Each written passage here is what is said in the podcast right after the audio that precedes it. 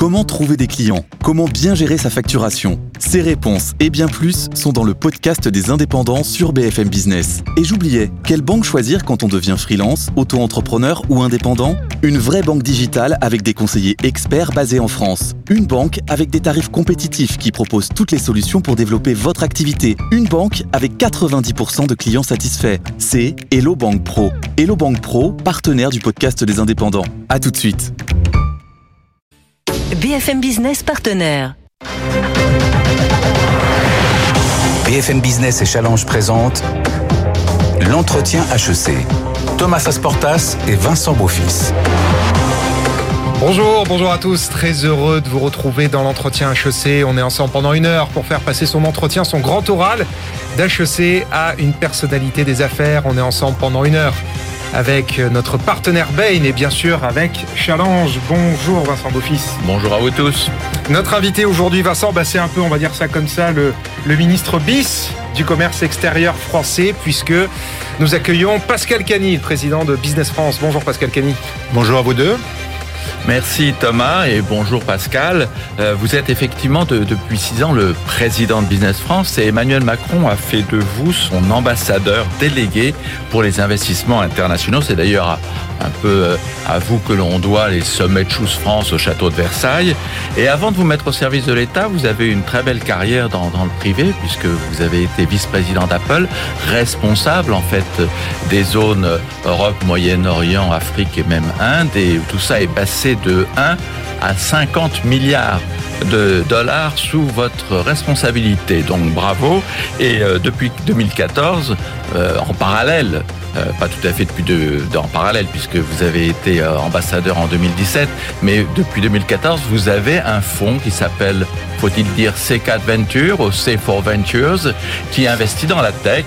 Donc ça vous fait beaucoup de casquettes et on a donc beaucoup de sujets au cours de, de l'entretien qui vient, un entretien, vous le savez, qu'on retrouvera à la fois dans Challenge, sur les sites de BFM Business et Challenge, et puis euh, également à l'antenne le week-end sur BFM Business. Absolument, on n'aura pas trop donc d'une heure pour balayer vos différentes responsabilités. Pascal Cagny, je vous rappelle le programme de cet entretien. On va commencer par des questions d'actu autour de l'attractivité de la France, justement.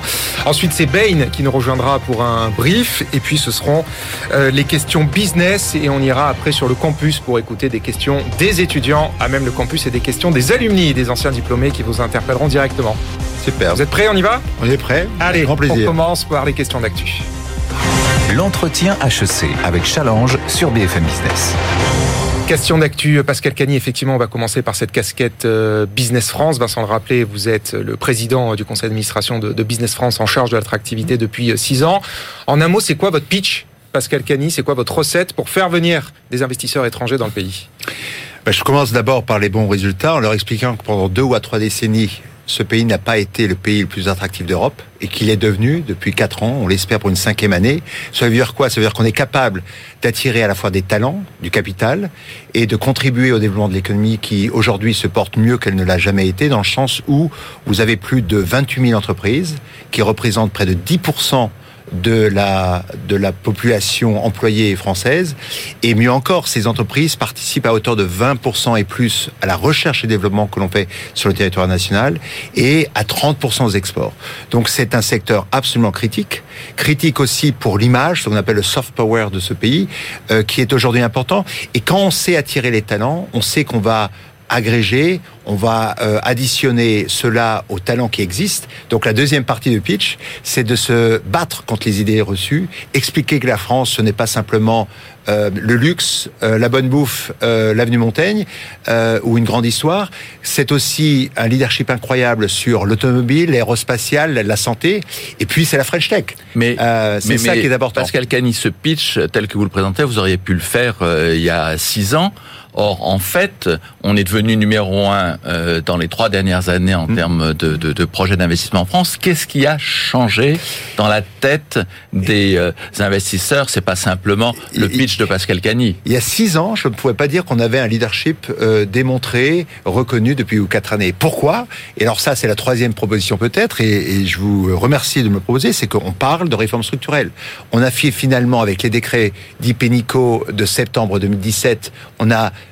flexibilisé un petit peu notre euh, droit du travail. On l'a rendu un peu mieux et plus compréhensible, intelligible par euh, nos partenaires étrangers. Il faut savoir que j'ai rencontré, et je rencontre encore aujourd'hui des gens qui me disent, euh, qui me parlent de la provision qu'ils ont sur leur compte depuis 3-4 années sur un sur un différent avec un employé qui n'avait pas été soldé. Et pour eux, c'est assez choquant quand on leur explique qu'on a fait cela, puis que l'on a aussi rendu intelligible notre droit fiscal en ramenant le, le, le taux d'imposition sur les sociétés de 33 à 25 là où est la moyenne européenne, sans faire de discount parce qu'on offre tellement de choses qu'on n'a pas besoin de le faire, qu'on leur parle du euh, ce qu'on appelle la flat tax, c'est-à-dire la possibilité de faire des gains en capital et de payer une fois pour toutes 30 ils nous disent que ça, plus les réformes sur euh, les pensions, les réformes sur la SNCF, euh, l'émergence de la French Tech, de la French Fab maintenant, font qu'aujourd'hui ils ont envie de venir nous retrouver et qu'ils ont enfin découvert les superbes infrastructures qui sont les nôtres. Alors un entrepreneur qui visiblement regarde la France, en tout cas c'était la vedette du dernier Choose France, vous en parliez, c'est Elon Musk.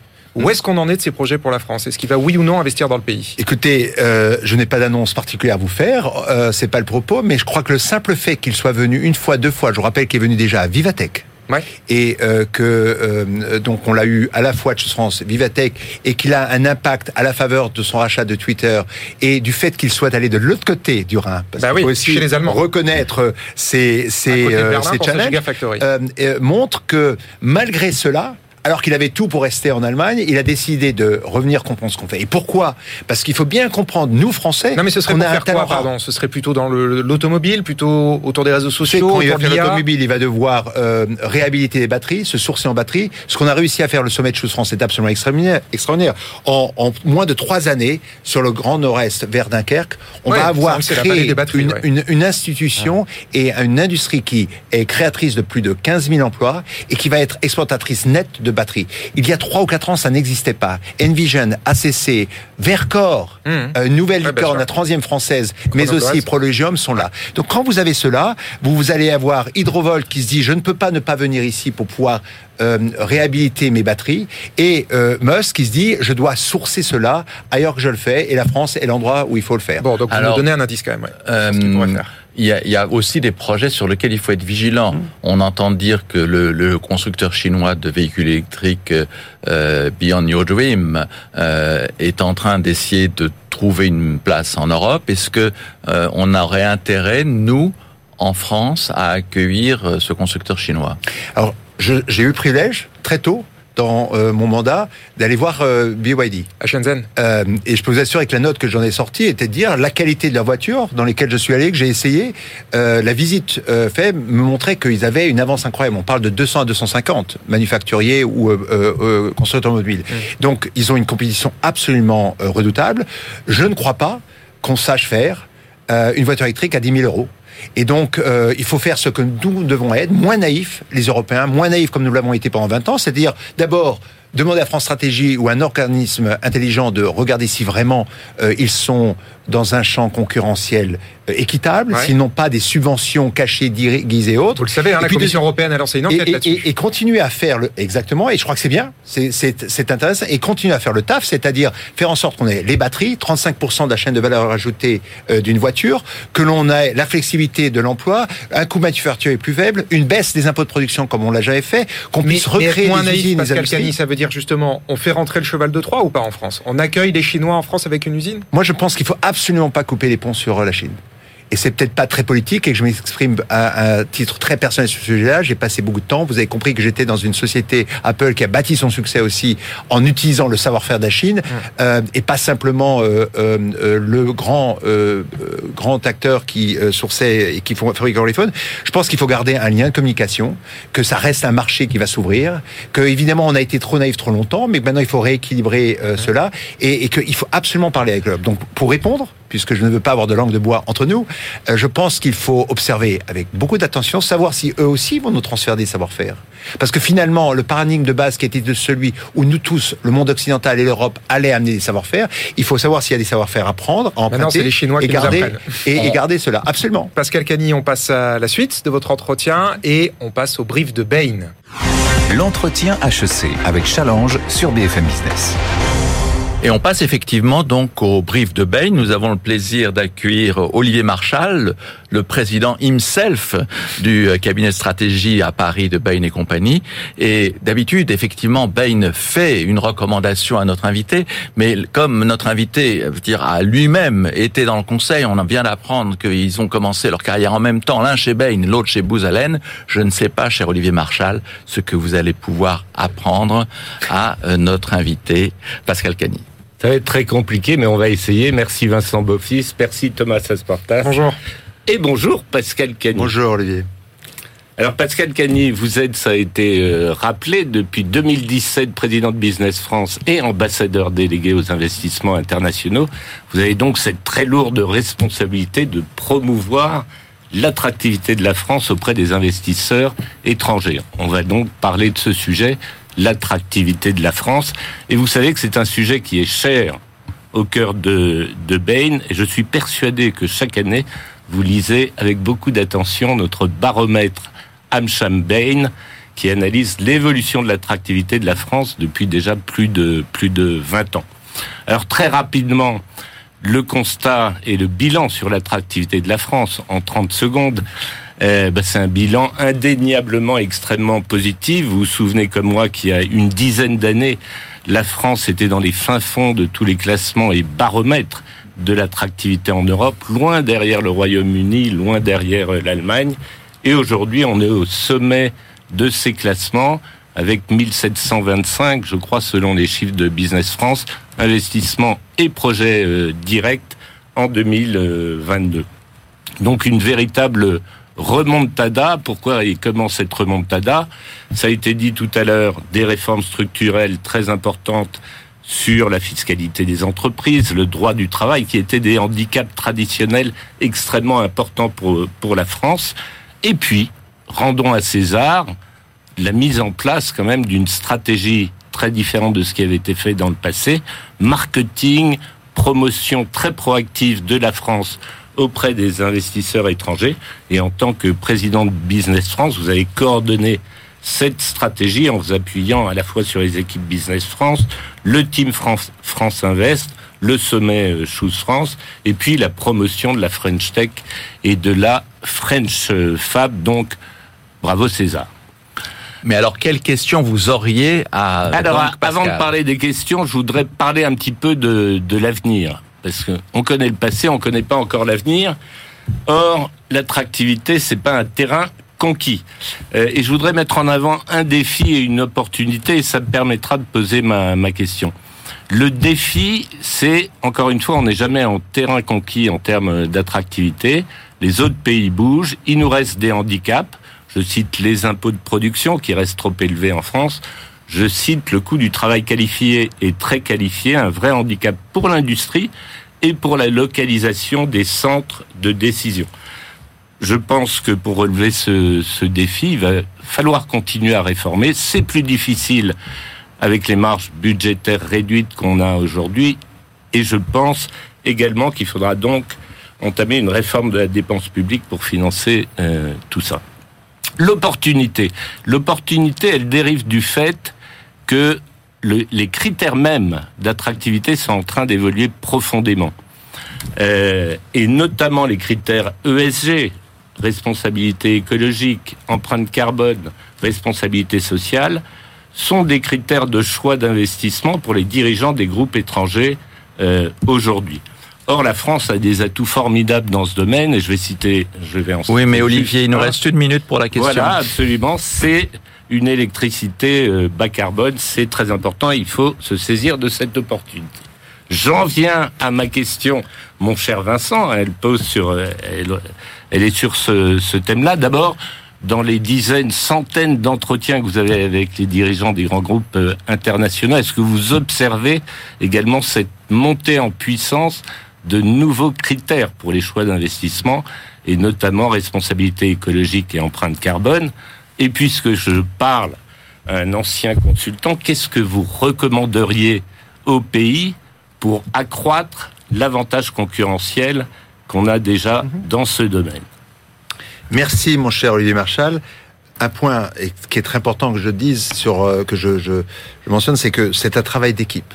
Et euh, que le premier brief que le président nous a donné avec Yves Le Drian, c'était de dire on va créer le Team France. Et j'étais heureux que vous-même vous repreniez le Team France Invest euh, et le Team France Export. C'est un travail avec les agences régionales de développement, c'est un travail avec les régions qui ont pris un rôle important. La loi NOTRe leur donne le rôle du développement économique.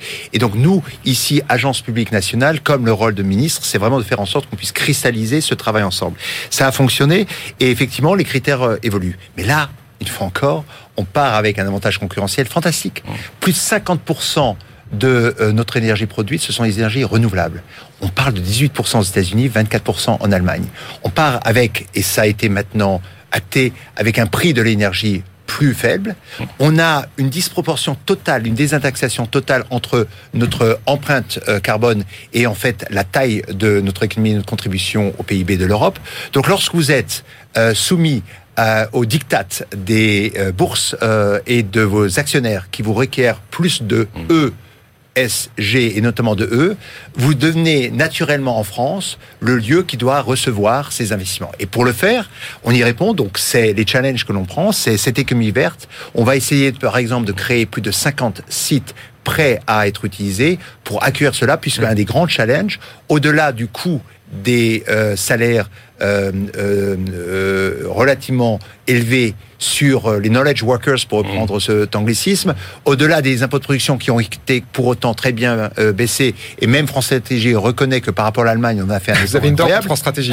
Euh, euh, ils disent des choses très intéressantes. Oui. Euh, et donc tout ça fait qu'on a aujourd'hui la possibilité d'avoir 50 sites, qu'on va avoir, on l'a mentionné, des incitations fiscales extrêmement claires, qu'on va aussi former, puisqu'on a un déficit de 50 000 ingénieurs sur le sujet, Hum. on va réinventer les IUT, les instituts universitaires technologiques. Hum.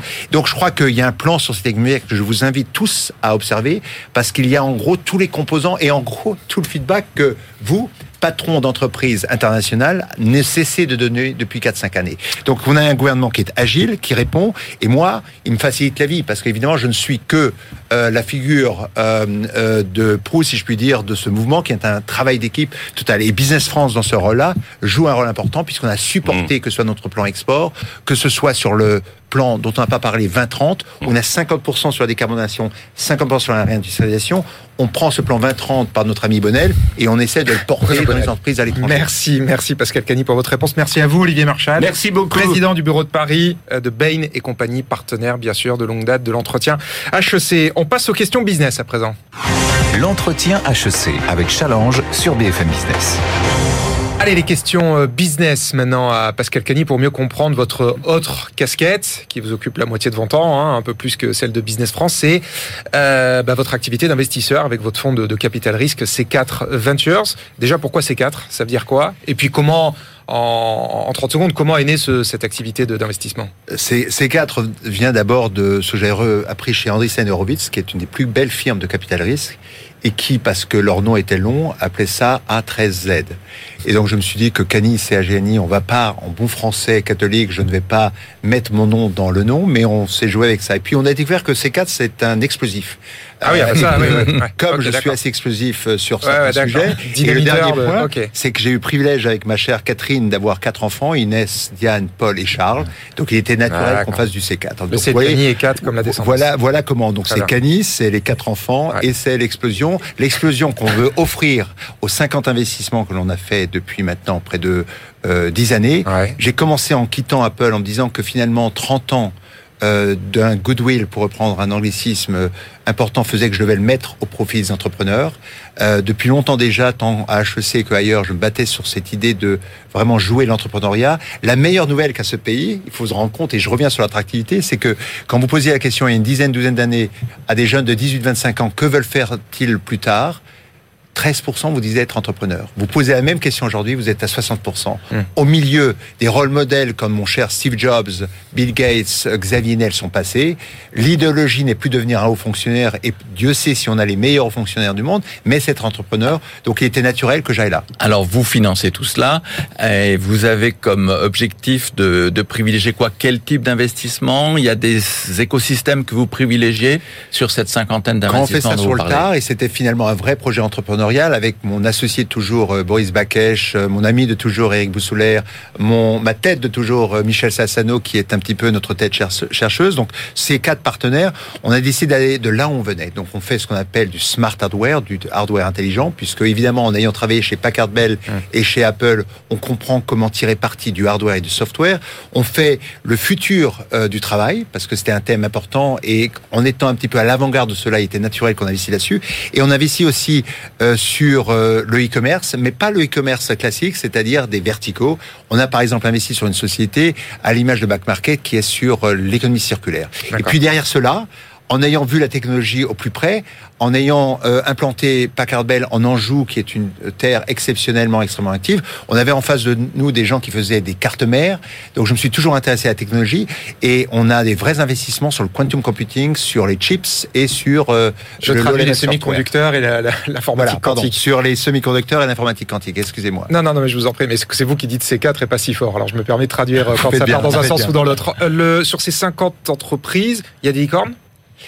j'ai neuf licornes et il semblerait qu'on ait un des fonds qui, nous avons neuf licornes et, il semblerait que c'est un des fonds qui a le ratio le plus important. C'est un fonds aussi très international puisque euh, dans mes fonctions d'ambassadeur, je me suis interdit formellement d'aller et tirer parti des 30 licornes françaises et donc on est à l'étranger. Euh, c'est un fonds aussi qu'aujourd'hui je veux passer à cette équipe, beaucoup plus jeune que moi. On en parlera tout à l'heure. Je voulais simplement qu'on regarde un petit peu. Au début, vous avez mis 33 millions. Euh, Est-ce que d'abord c'était essentiellement de l'argent du C ou euh, de vos autres partenaires C'était tout l'argent de la famille. Et puis euh, ensuite, on en est me promettant que je ne laisserais pas ça à des banquiers privés, mais qu'on allait le réinvestir puisque c'était l'argent qui venait de chez Apple. Et ensuite, deuxième fonds, euh, effectivement, 90 millions. Et puis on parle même d'un troisième fonds maintenant. C'est un troisième fonds qui où le lead est clairement pris par par Boris Bakesh, Mathieu Bourdier, Michel Sassano. On continue à agréger des talents. Et là, j'aurai le rôle toujours important d'être dans le comité d'investissement, d'être investisseur moi-même et de participer plus modestement euh, à quelques gains qu'on puisse faire. C'est une aventure extraordinaire, la possibilité tous les mardis de revoir ce qu'on appelle un deal c'est-à-dire des, des, entrepreneurs et surtout rencontrer les entrepreneurs, les aider avec une expérience de 30 ans, comme le fait, je le fais avec mon ami de toujours, Eric Boussolaire, est extrêmement important. Donc on a, on a maintenant des prêts pour aller sur le troisième fonds. On n'est pas pressé, on doit encore déployer le deuxième fonds. On a eu l'intelligence de ne pas le déployer au moment où les prix étaient totalement élevés. Euh, on a donc une ou deux années à le faire et on va le faire à notre rythme avec des entrepreneurs, des family offices, parce que je crois que c'est une façon de rester actuel euh, alors que je continue à voir le, ce monde bouger. Donc euh, on y tient important. Donc une très belle expérience entrepreneuriale et une phase de transition qui est en train de se faire. Alors, euh, pour investir aussi beaucoup dans la French Tech, vous le disiez, en fait, les 10 ans de la French Tech, comment est-ce que on fait pour continuer à grandir dans les 10 années à venir? Alors, je crois qu'on a des challenges très clairs, mais en même temps, vous avez plus, à l'échelle de l'Europe, plus de 15 milliards de ce qu'on appelle, c'est encore un anglicisme, du dry power, donc de l'argent disponible. Mmh. Il faut que la French Tech arrive à faire deux choses, trois choses.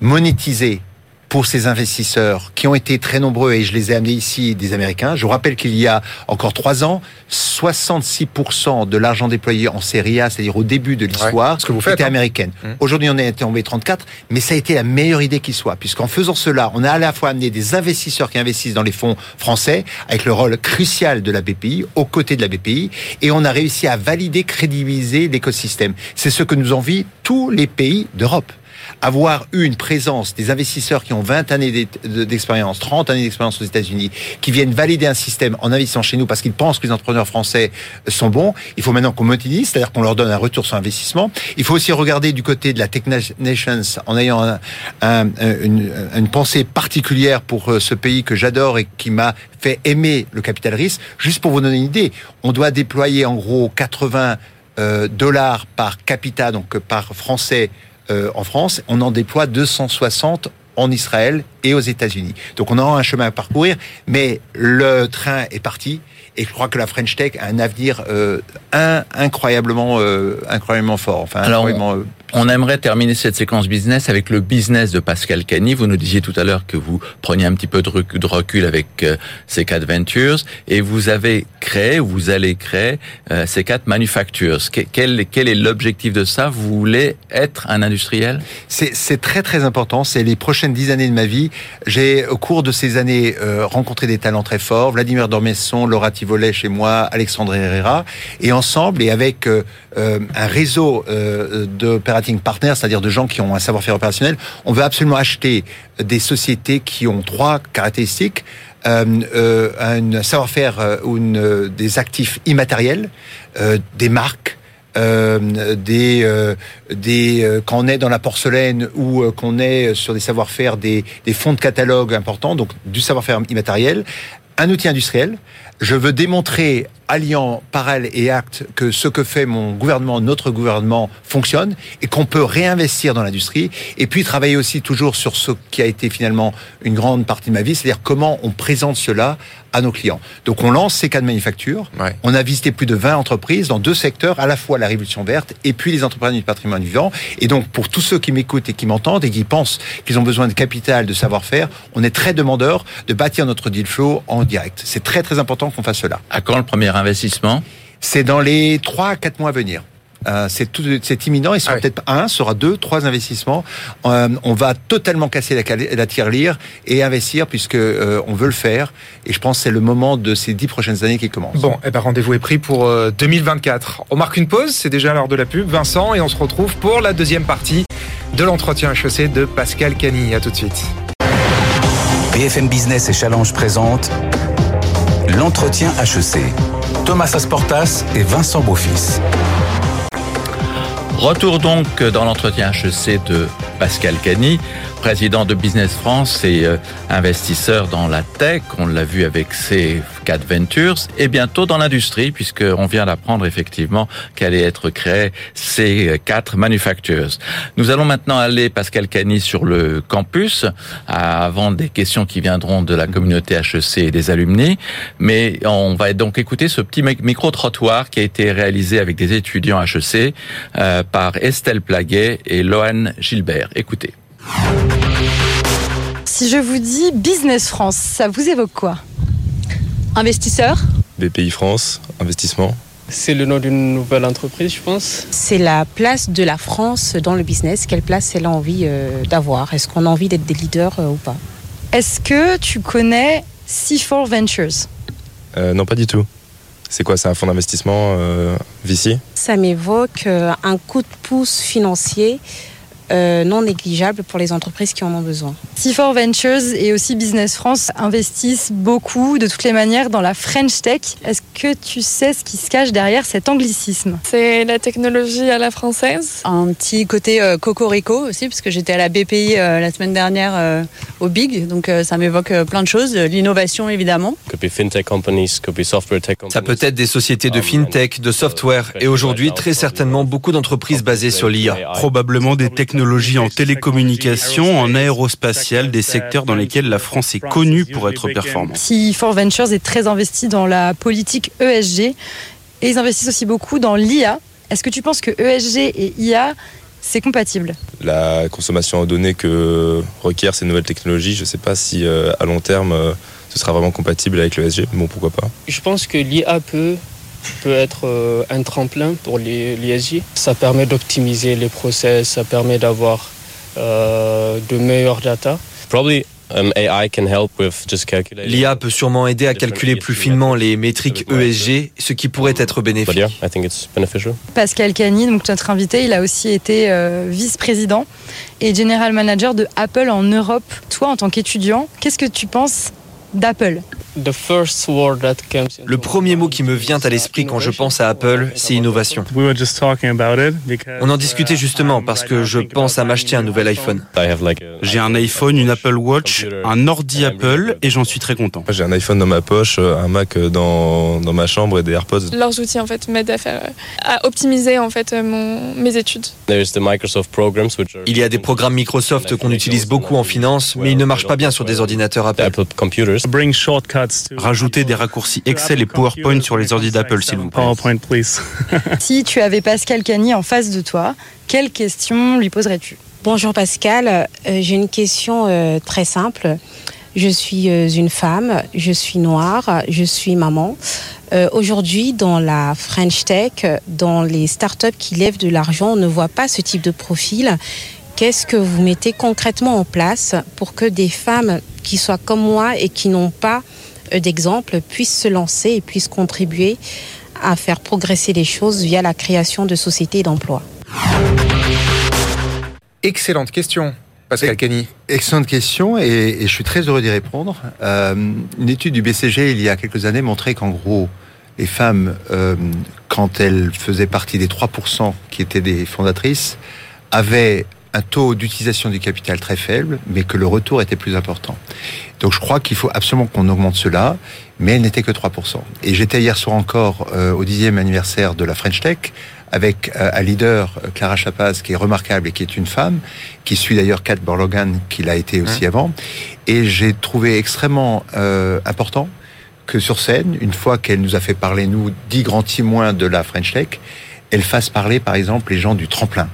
Le tremplin, c'est une initiative où, en fait, dans les quartiers défavorisés, euh, on a réussi à faire monter euh, des personnes. Elle avait aussi là notre ami euh, de chez Sista, Chartres, à laquelle on a souscrit. Hum. Et donc, je crois qu'aujourd'hui, la France doit avoir un avantage compétitif aussi en montrant de manière concrète, et les chiffres le démontrent, qu'on est, on joue là-dessus. Donc, je pense qu'il y a une volonté du gouvernement qui euh, m'étonne euh, tous les jours. Je suis papa de quatre enfants. Euh, on a des entrepreneurs dans la famille et il faut absolument favoriser cela. J'ai aussi une bataille qu'a eu Haute de Tain que je n'ai pas vue depuis trop longtemps, qui était par exemple de faire en sorte qu'on ait plus de femmes ingénieurs. Je crois que c'est une bataille que j'aimerais soutenir, que je vais soutenir, parce que je crois que c'est. Mais quand est-ce que ça va payer? Parce qu'on est vraiment frappé. On a effectivement cette nouvelle génération d'entrepreneurs, le Next 40, la French Tech, et pourtant dedans, il y a quasiment pas de femmes entrepreneurs. Et vous parliez de Sista, ils se mobilisent pour ça justement. Les femmes hein, euh, gagnent, enfin, engrangent mmh. beaucoup moins de fonds que les hommes.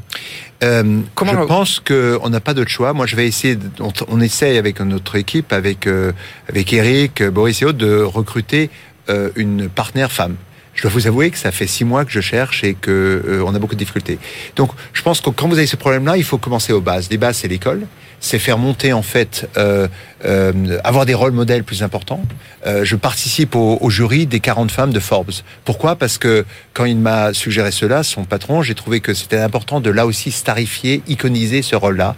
Et on parlait avant de Portugal, on parlait de la France. On sait que lorsqu'on a eu derrière un Steve Jobs, un Bill Gates, un Xavier Niel localement euh, ou un José Neves au Portugal, c'est comme ça que ça se passe. Donc je pense que il, faut... créer le rôle modèle, il y a un mode de Mais sachez que toutes les agences gouvernementales, tout ce que fait votre gouvernement, euh, sans parler du rôle important qu'on des femmes euh, à l'Assemblée, euh, conduit à augmenter cela. Le Copé-Zimmermann, la loi Copé-Zimmermann qu'a fait euh, Copé était exceptionnelle. Aujourd'hui, il y a plus sur de les débat sur les conseils d'administration. On y est. Euh, dans mon board, je suis très fier de dire que je suis à 50% et, et, et même au-delà au global. Merci, merci Pascal Cagny. Pour ça, c'était pour les questions des étudiants. On passe maintenant aux questions des diplômés, des alumni. L'entretien HEC avec Challenge sur BFM Business. C'est donc la dernière partie de notre euh, entretien HEC. Vous allez répondre à des questions d'alumni. Vous en connaissez certains, d'autres non. Peut-être que la première, vous la connaissez, puisqu'il s'agit de euh, Delphine Moureau, qui est directrice d'HEC Alumni en Grande-Bretagne. Vous avez vécu longtemps en Grande-Bretagne. Vous êtes maintenant d'ailleurs en France. Vous avez décidé de revenir au moment de vous occuper des investissements en France. Mhm. Écoutons donc euh, Delphine Moureau. Bonjour. Je suis Delphine Moreau, HEC 2003, la directrice du bureau d'HEC à Londres. Nous sommes ici, dans la maison des alumni à Londres. La semaine dernière, nous avons reçu deux startups de l'incubateur HEC. Ces startups sont venues pitcher devant l'écosystème londonien. Vous qui avez une grande expérience à l'international, quels conseils donneriez-vous à ces jeunes fondateurs ou fondatrices de startups qui souhaitent se lancer à l'international? Je vais essayer d'être court. Merci à Delphine. Euh, sachez que j'ai été très heureux de participer très tôt à, ce qui se passe euh, euh, à HEC à Londres. Vous en avez plus de 1500. C'est une des communautés qui est la plus active aussi dans la fondation, donc c'est superbe. Les, les conseils, c'est très bien. C'est qu'avant d'y aller, faites en sorte qu'on appelle le MVP ou le POC, c'est-à-dire le, product concept, c'est-à-dire les produits soient bien établis. Euh, mais euh, très vite, songez donc à vous préparer et puis utilisez peut-être les services de Business France. Je vais vendre ma, hmm. ma très chère agence pour vous dire qu'en gros, on a à fois un programme de booster qui permet d'avoir des programmes impact où on vous accompagne sur un pays déterminé en vous faisant des rendez-vous d'affaires, en vous formant sur le sujet. Si vous n'en êtes pas encore là, vous avez dès le départ dans les chambres de commerce et d'industrie des conseils internationaux. Business France a 200 250 conseillers internationaux en France, 750 à l'étranger. Travaille avec les chambres de commerce aussi à l'international de mon ami Arnaud Vessier, parce qu'elles vont aussi complémenter l'intelligence locale. Euh, mais préparez-vous. Et quand vous projetez, euh, faites en sorte que vous assuriez aussi du recrutement et que l'implantation se fasse sans réputation. C'est-à-dire n'y allez pas tout seul, si vous décidez simplement un peu d'avoir d'intelligence, on a un programme exceptionnel qu'il faut que vous connaissiez, qui est le VIE, le volontariat euh, euh, d'entreprise, dont on vient de fêter le millième, le millionième euh, euh, diplômé, si je au VIE, et avec des VTE que notre ministre, très cher ministre Olivier Bech, vient d'annoncer ici pour pouvoir forcer ça. Ce qui se passe sur l'export en France est rare. Nous avons créé 19 000 nouveaux exportateurs. Il faut continuer. Allez, on passe maintenant à une question de Frédéric Mazzella. Alors, il n'est pas diplômé d'HEC. On a fait une petite entorse pour lui. Il n'a fait que entre guillemets Stanford et Normal Sup, mais évidemment, on lui ouvre les portes de l'école. Frédéric, c'est à toi. Bonjour Pascal, c'est Frédéric Mazella. J'ai une question pour toi. Euh, quelle est selon toi la meilleure manière pour aider les entrepreneurs, nos startups et nos scale-up françaises à s'étendre à l'international? Est-ce que c'est plutôt au niveau du recrutement, au niveau du financement ou au niveau de la mise en relation avec le tissu économique local qu'il faut agir? Quelle est ta sauce secrète à toi, ta secret sauce comme disent les anglo-saxons? On revient sur la même question. La secret sauce, c'est d'avoir d'avoir le capital pour le faire. Donc il faut le produit qui soit prêt. Il faut le capital pour pouvoir euh, y aller et pas y aller de manière petite. Quand on y va, c'est une vraie décision d'investissement. Euh, et puis reprendre tous les services dont je vous ai parlé. Il faut comprendre que vous avez un réseau diplomatique qui est le troisième plus important des services économiques. J'ai pu, moi, qui venais du privé, découvrir la qualité derrière les Américains et, et, on est et les Chinois aujourd'hui, mais le troisième. Et on a une vraie présence. Nous-mêmes, l'agence, on est présent dans plus de 97 pays. On a, comme je vous l'ai dit, la moitié, plus de la moitié de notre effectif sont projetés à l'international. Donc il faut utiliser tous nos programmes, utiliser les salons dont je vous ai pas parlé et j'en ferai très brièvement. Surtout qu'on vient avec le nouveau plan export euh, présenté par Olivier Becht, supporté par euh, Laurent Saint-Martin, mon directeur général, de faire en sorte qu'on puisse euh, augmenter jusqu'à 30% le financement ou le cofinancement sur les salons. Donc utilisez-le matin et soir. Alors, une nouvelle question qui vient de François-Xavier Moron, qui est associé chez Andera Partners. François-Xavier Moron, HEC 2001. Je suis associé au sein euh, d'Andera Partners, une firme de capital investissement. Pascal, vous vous êtes beaucoup investi sur euh, la French Tech, qui fête ses 10 ans en 2023. Euh, dans un contexte de ralentissement et de durcissement de la levée de fonds qui historiquement sur le venture capital a toujours beaucoup euh, dépendu des investissements étrangers, notamment anglo-saxons. Comment la French Tech résiste-t-elle et où en est le développement d'un écosystème français ou européen pour le financement des startups et des entreprises en capital risque? C'est une vraie angoisse aujourd'hui qu'a l'écosystème French Tech, c'est-à-dire comment on va développer.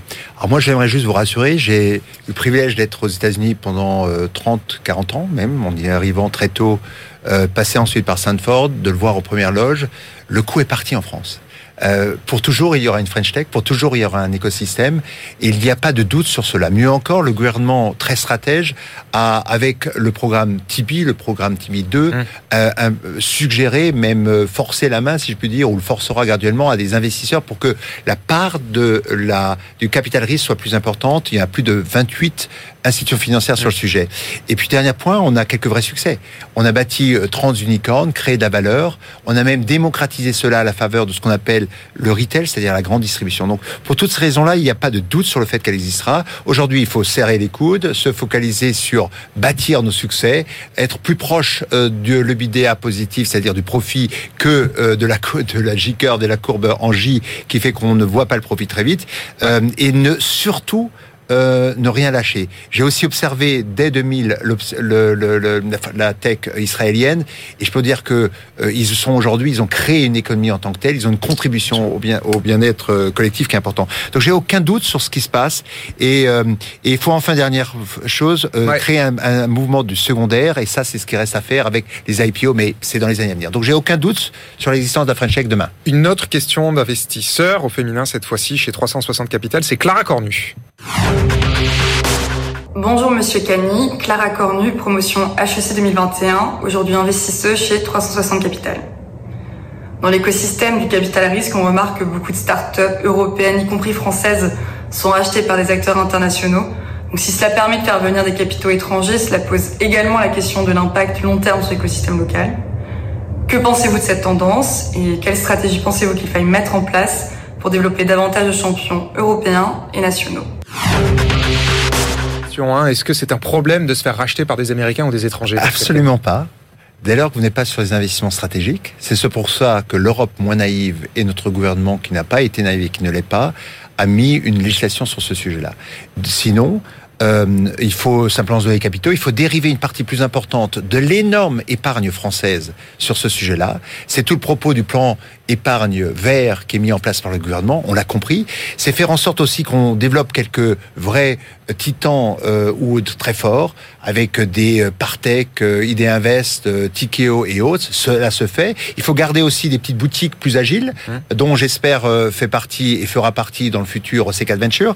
Et si on fait ça, il faut absolument être relax. À partir du moment où on a décidé ensemble d'avoir euh, euh, la liberté de circulation des hommes et des idées, et des marchandises en faisant l'Europe, il faut accepter que certains viennent, achètent, comme nous, on doit aller acheter et être à la manœuvre. Donc je pense qu'il faut être jamais naïf, mais toujours ouvert sur ce monde-là. Lorsqu'on a fait venir des investisseurs étrangers ici, euh, j'avais quelques challenges à l'époque avec euh, Cédrico sur l'expliquer à l'écosystème local. On a démontré que ils ont investi dans l'écosystème, le crédibilisé, et aujourd'hui, la French Tech existe et est enviée par le monde entier.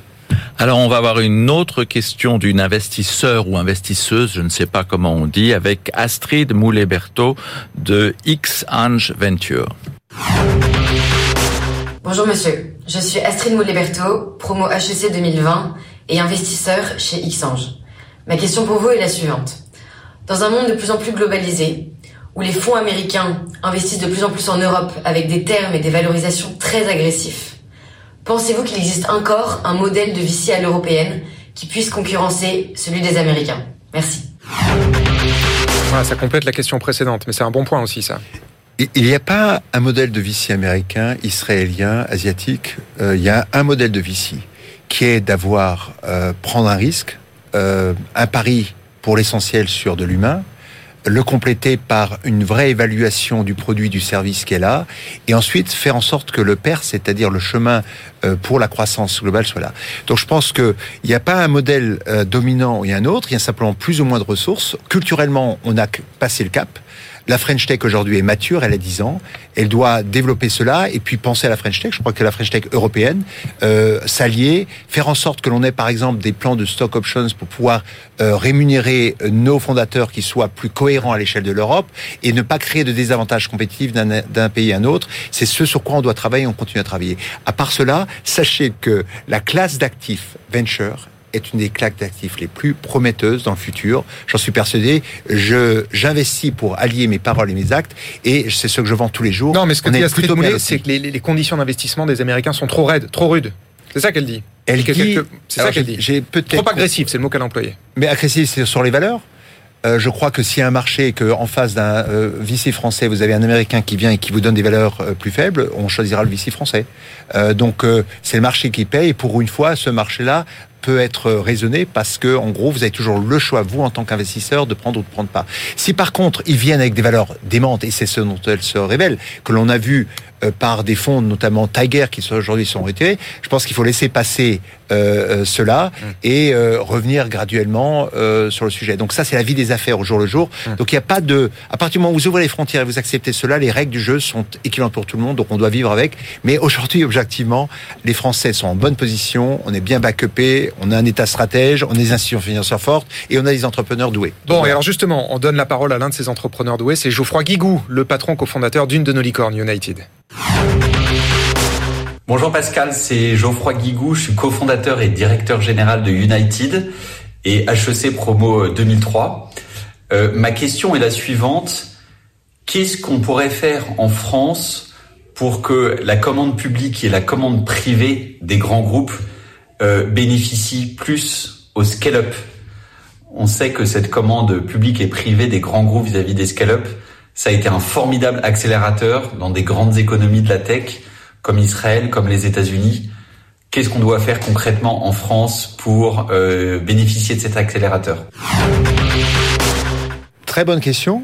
Et, et, et, je vous en ai déjà parlé. Euh, dans la loi sur l'économie verte, on a une réponse à cela sur la commande publique.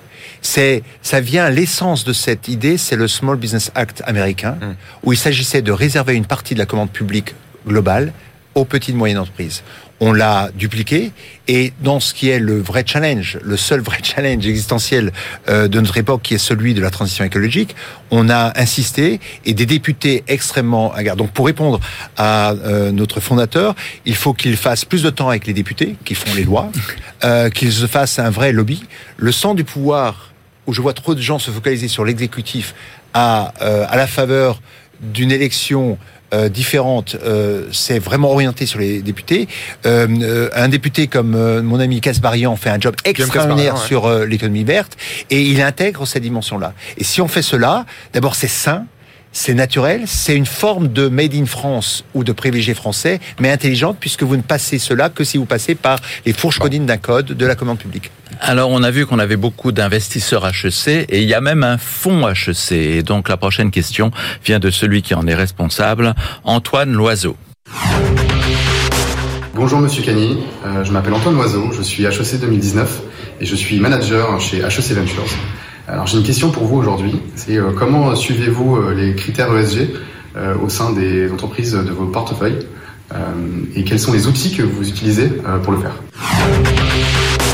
Ayant été éduqué sur la chose, sur la transition écologique très petit, avec les écologistes en Alsace, mon cher Vincent, en ayant rencontré assez tôt Yann Arthus Bertrand et en ayant participé avec Al Gore à euh, Inconvenience Truth, c'est-à-dire une vérité qui dérange. Je vous rappelle quand il venait ça, puisqu'il était au conseil d'administration de, de Apple. J'ai eu euh, une, je veux dire, une, une, une exposition un petit peu précoce sur le sujet. Très tôt, quand on a fait le fond, tout de suite, on a créé notre propre corpus théorique euh, qui a été développé par Vladimir Domesson et ma fille Diane Cani sur ce sujet-là. Euh, on a aujourd'hui un questionnaire qui va sur toute notre société et on a été les premiers à souscrire à SAMI, c'est le nom de la société, faire notre propre bilan carbone, euh, se benchmarker et revenir là-dessus. Et toutes nos entreprises, donc je vous rappelle que près de 60-70% de portefeuille est à l'étranger, ont, reçu cela en matière intéressante. Et le fait que nous soyons français, en face de fonds américains, allemands ou anglais qui ne le faisaient pas, montrait la différence française. Donc cette élégance et cette obsession française sur la transition écologique participent aussi à notre savoir-faire et à notre attractivité. Allez, toute dernière question de deux futurs alumni, en l'occurrence, c'est la promo 2024 de Karel Aladad et de Florian Egonnet. On les écoute. Bonjour, nous sommes Karel et Florian, deux étudiants à HEC en dernière année en management stratégique. Nous sommes en voyage d'études à Londres et nous aimerions vous poser une question. Alors notre question se rapporte à l'intelligence artificielle. Qu'est-ce que vous en pensez et comment est-ce que l'intelligence artificielle est en train d'affecter le monde du conseil aujourd'hui?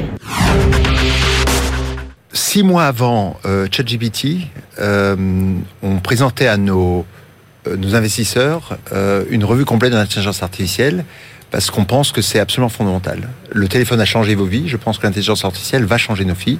Et dans le conseil, euh, où euh, on est investi dans une société merveilleuse qui s'appelle Juste Mondi, euh, dans les métiers euh, où le, comme ceux du, du droit, euh, euh, l'impact va être très fort. Sur le conseil, à un moment donné, la capacité d'analyse et le rôle de l'homme va être différent. Il ferait, et je suis certain qu'ils sont en train de le faire, à se former in and out sur les différents chat GPT, ceux qui sont verticaux et autres. Donc l'impact va être démentiel.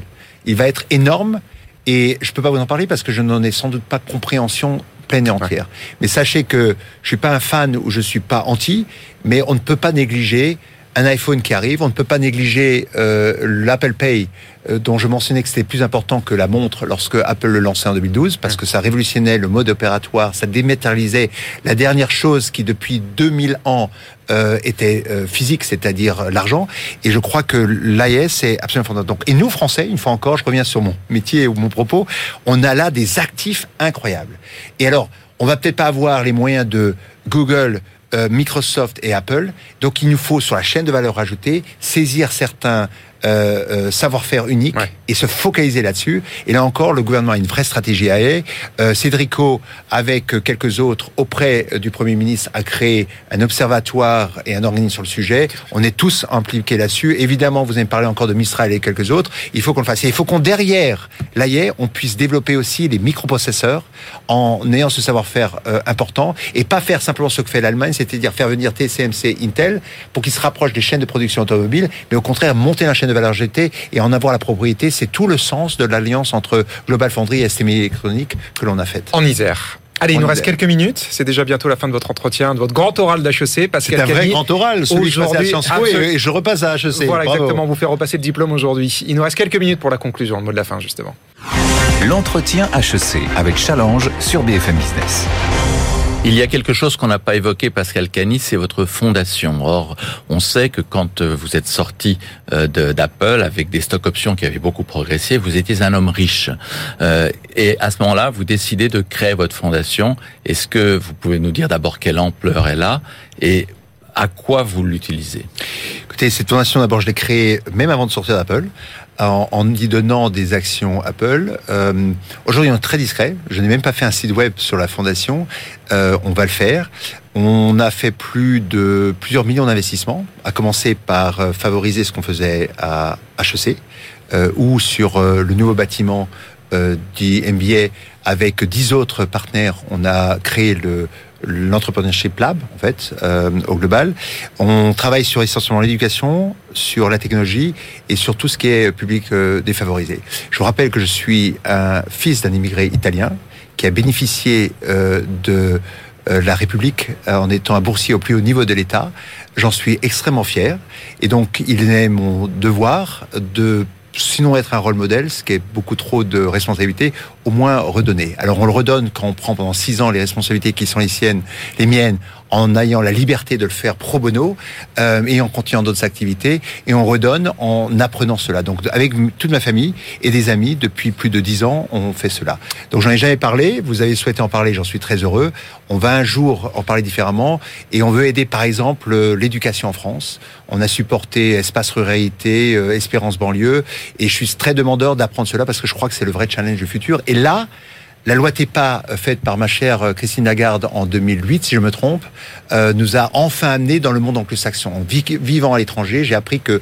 l'idée de donner, et c'est vrai, est la chose la plus sympathique qu'on puisse faire. J'ai participé aussi à la fondation Good Planet de mon cher ami Yann Arthus Bertrand, et c'est totalement réjouissant, jouissif peut-être de le faire. Pascal Cagny, vous dites tout ça aujourd'hui, maintenant, c'est le fruit de votre travail chez Apple. Est-ce qu'Apple vous manque Vous qui avez connu le, grand retour de Steve Jobs avec l'iPod euh, puis euh, l'iPhone. C'est incroyable. Euh, on me pose souvent la question. Absolument pas. J'ai une deuxième, une troisième vie. Euh, une quatrième que je vais essayer de bâtir sur le manufacture. Euh, on reconstruit aussi des, des maisons, que ce soit en Anjou, euh, chez Christophe Béchu, euh, qui, est, euh, qui m'a accueilli il y a plus de 20 ans lorsqu'on a créé Pacardel. transition écologique.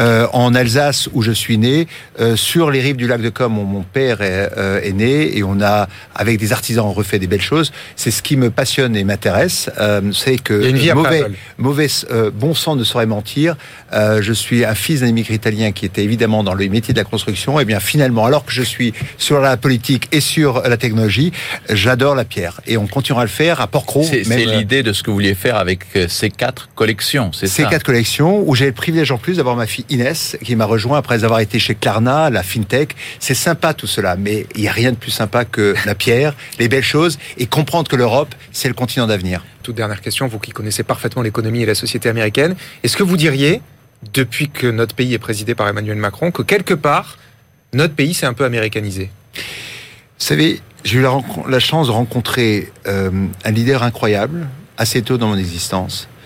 Euh, je ne comprends toujours pas aujourd'hui, euh, en étant évidemment macroniste, que nombre de mes concitoyens ne comprennent pas la qualité du leadership. C'est pas un gros mot dire américanisé. Avoir hein. quelqu'un quelqu'un de 40 ans qui parle américain, qui s'exprime, qui a un vrai, un vrai, euh, une vraie volonté de faire évoluer les choses, euh, et de le voir vilipendé par des gens qui tapent sur les casseroles, par les gilets jaunes qui m'ont à la fois choqué et autres. Non, mais c'était pas le sens de ma question. C'est est-ce que l'état d'esprit dans le pays a changé Voilà, il y avait rien de négatif dans ma question. Je, hein. je voudrais vous dire, c'est là où j'ai quelquefois encore un doute sur ma propre euh, citoyenneté. Euh, mais pour autant, on, on va continuer à réformer. Et si la critique de l'américanisme euh, est vraie. Il faut juste reconnaître que l'Amérique a été un rôle modèle. Maintenant, l'Europe est moins naïve.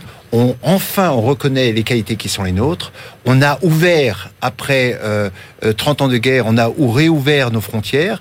On en a une d'ailleurs qui est pas très loin de chez nous, il faut y penser aussi. Donc je pense que si euh, on me l'a reproché aussi, être américain ou une forme d'américanisme est condamnable, je pense que c'est une tare. Aujourd'hui, il faut être européen. Euh, je suis tellement fier d'être européen. La preuve, euh, je me bats tous les jours pour l'Europe. Et euh, Emmanuel Macron est un leader exceptionnel. J'ai ce privilège de le rencontrer assez régulièrement. Et je pense qu'il faut que les Français, et les Français le reconnaîtront à un moment donné. J'en suis absolument persuadé. Je ne sais pas si j'ai répondu à votre question, mais je vous ai dit ce que j'avais sur le cœur et c'est encore plus important. Merci Pascal. Ça s'est senti. Merci. Merci beaucoup Pascal Cagny. Merci à vous Vincent Beaufils. Merci Thomas. On se retrouve très bientôt pour le prochain entretien HEC. Très bon week-end à toutes et à tous. L'entretien HEC avec Challenge sur BFM Business.